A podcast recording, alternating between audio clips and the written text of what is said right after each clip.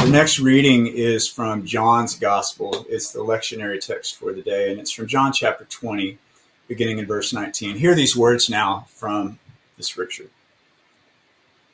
In the evening of the same day, the first day of the week, the doors were locked in the room where the disciples were for fear of the temple authorities. Jesus came and stood among them and said, Peace be with you. Having said this, the Savior showed them the marks of crucifixion. The disciples were filled with joy when they saw Jesus, who said to them again, Peace be with you. As Abba God sent me, so I am sending you. After saying this, Jesus breathed on them and said, Receive the Holy Spirit. If you forgive anyone's sins, they are forgiven. If you retain anyone's sins, they are retained. It happened that one of the twelve, Thomas, nicknamed Didymus, or twin, was absent when Jesus came. The other disciples kept telling him, We have seen Jesus. Thomas' answer was, I'll never believe it without putting my finger in the nail marks in my hand into the spear wound.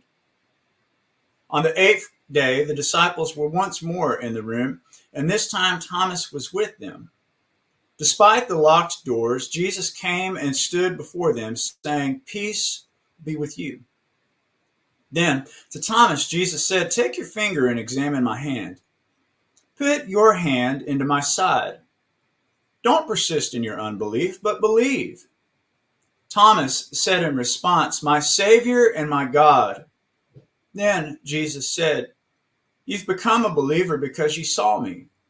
Blessed are those who have not seen and yet have believed. Jesus performed other signs, many other signs as well, signs not recorded here, in the presence of the disciples. But these have been recorded to help you believe that Jesus is the Messiah, the only begotten, so that by believing you may have life in Jesus' name. We hear the voice of God through these words.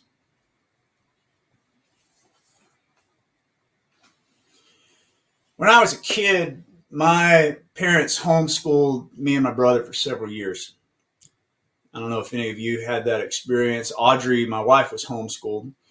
And my dad's sister and her husband, my uncle and aunt, also homeschooled their five children. And my parents and aunt and uncle devised a plan to get in on the booming chicken industry in Texas the Tyson Chicken Company was planning to open about 10 new chicken farms in Texas, and my uncle had a dream of owning one of these chicken farms and our families working the farm together. Joy. We would have all moved away from the Houston area basically to live out our existence in isolation from the influence of the liberal city, ensuring that all the kids in both families grew up with the right fundamentalist evangelical values and gender identities. When I was 13, my parents sold their home and we moved to a small little town on Highway 21 called North Zulch, Texas. We left our single family suburban home for a rented single wide trailer. My understanding at the time was that when the financing was complete for the farm, we would move again and begin our life on the farm. I find it ironic at this point in my own journey that my entire family had decided to escape the dangers of the liberal city by starting life over on a chicken farm. I remember two things about the year that we lived in North Zulch. My parents got divorced, and I felt as alone and isolated as I ever probably had in my life. After my dad moved out, my mom had to find work, and we weren't homeschooling anymore. And when I went to public school in North Zulch, I ended up skipping a grade. So I skipped eighth grade. I played basketball before we moved, and as it turns out, not only did I skip a grade, I was given a spot on the varsity basketball team in North Zulch, Texas, which doesn't say much for my basketball skills. Now, all this may sound great on the face of things, but in reality, I was bullied daily probably because I was the new kid from the city. I didn't feel welcome at all. And two incidents stand out in my head about that year in that school. The first was I got into a, a fight in biology class because another student kept walking by and hitting me in the back of the head. Um, and I lost my temper and uh, my emotions got out of control. And the other thing that I remember is people, uh, sorry if this grosses you out, literally peeing on my shoes in the locker room before basketball practice. And I put my foot into that wet shoe, and then it occurred to me uh, what had happened. It was a little on the gross side. Before we moved away from that town, um, an older student who was a senior in high school tried to hit me with his truck while I was skateboarding from school back to the trailer that we were living in. The truth is, I could have lived in that town for 30 years and never felt a sense of belonging. I would always be an outsider, always find myself othered. Unfortunately, many people have the same experience in churches. Sociologists call this phenomenon in grouping and out grouping. And it happens in religious circles all the time. Ask the wrong questions in a Sunday school class, and you might find yourself in the out group. Come out to your family or to your youth group and face judgment and ostracization. Practice uh, or express displeasure with racial or economic injustice and face the ire of white fragility and fealty to consumerism. In the passages that we read in today's service, the actions of Jesus in the text reveal a radical truth that is often forgotten in the church. That in the way of Christ, belonging comes before belief. Even by the end of the first century, following Christ became more about subscribing to a certain set of truth claims than the expression of radical love and grace. And by the third century, the emergence of the apostles and the Nicene Creed solidified that belief comes before belonging. Jesus appears to the disciples in Matthew's gospel and states in verses 16 and 17, the, the text reads, The eleven disciples went to Galilee, to the mountain which Jesus had directed them, and when they saw him, they worshiped him, but some of them doubted.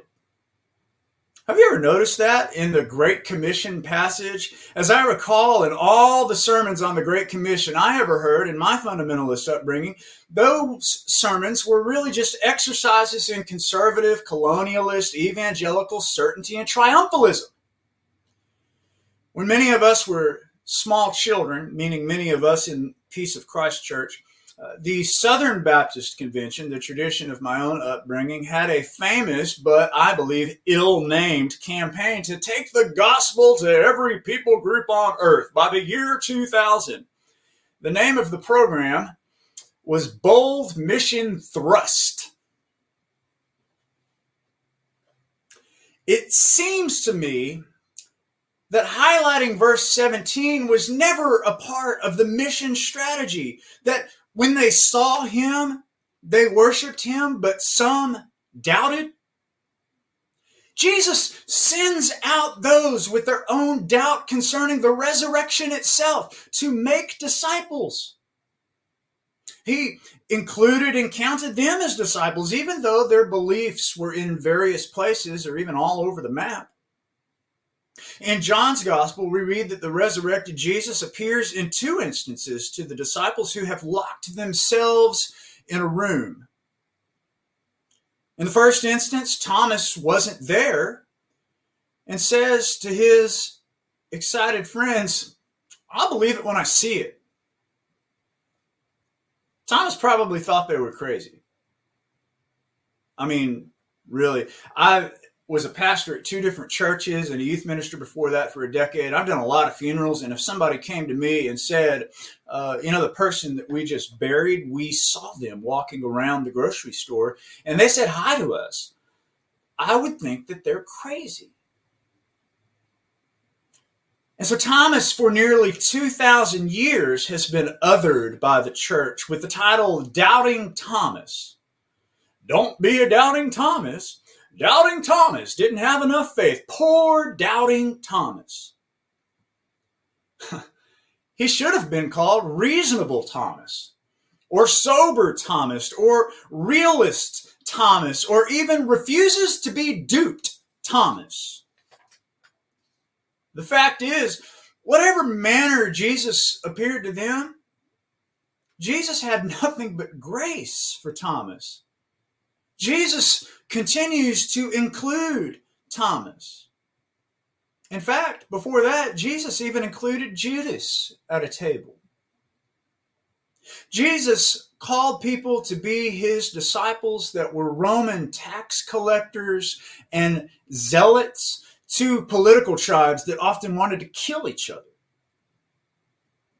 He never told anybody, get your beliefs just perfect, and then you can be one of my disciples. He wasn't asking that rich young ruler when he said, Sell all of your possessions and give them to the poor, and then the guy went away sad. He wasn't asking the rich young man to change his beliefs. He was asking him to surrender his status, which allowed him to ostracize and other those created in God's image. In the way of Jesus, belonging comes before belief. Inclusion comes before dogma. Welcome and extravagant love come before creeds and propositional truth claims.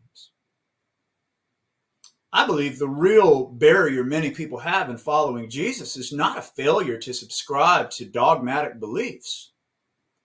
It's a failure to set an open table. In verse 29 of John's gospel in chapter 20, Jesus says, You've become a believer because you saw me. Blessed are those who have not seen and yet have believed. We may think in reading and hearing these words that there is no blessing for Thomas. The way John writes his gospel, unbelief is to be highly avoided. Now, don't hear me saying this morning that belief is a bad thing, but do hear me saying that there is a blessing for Thomas. The other disciples made room for him. Jesus welcomed him without judgment. In the story, as John recounts it, Thomas is the only one who reaches out to actually touch Jesus. What if our questions and even our doubts lead to greater proximity to one another and also to Jesus? What if our church, this beautiful community, continues to be an outpost of the Jesus way, where belonging comes before belief? Amen.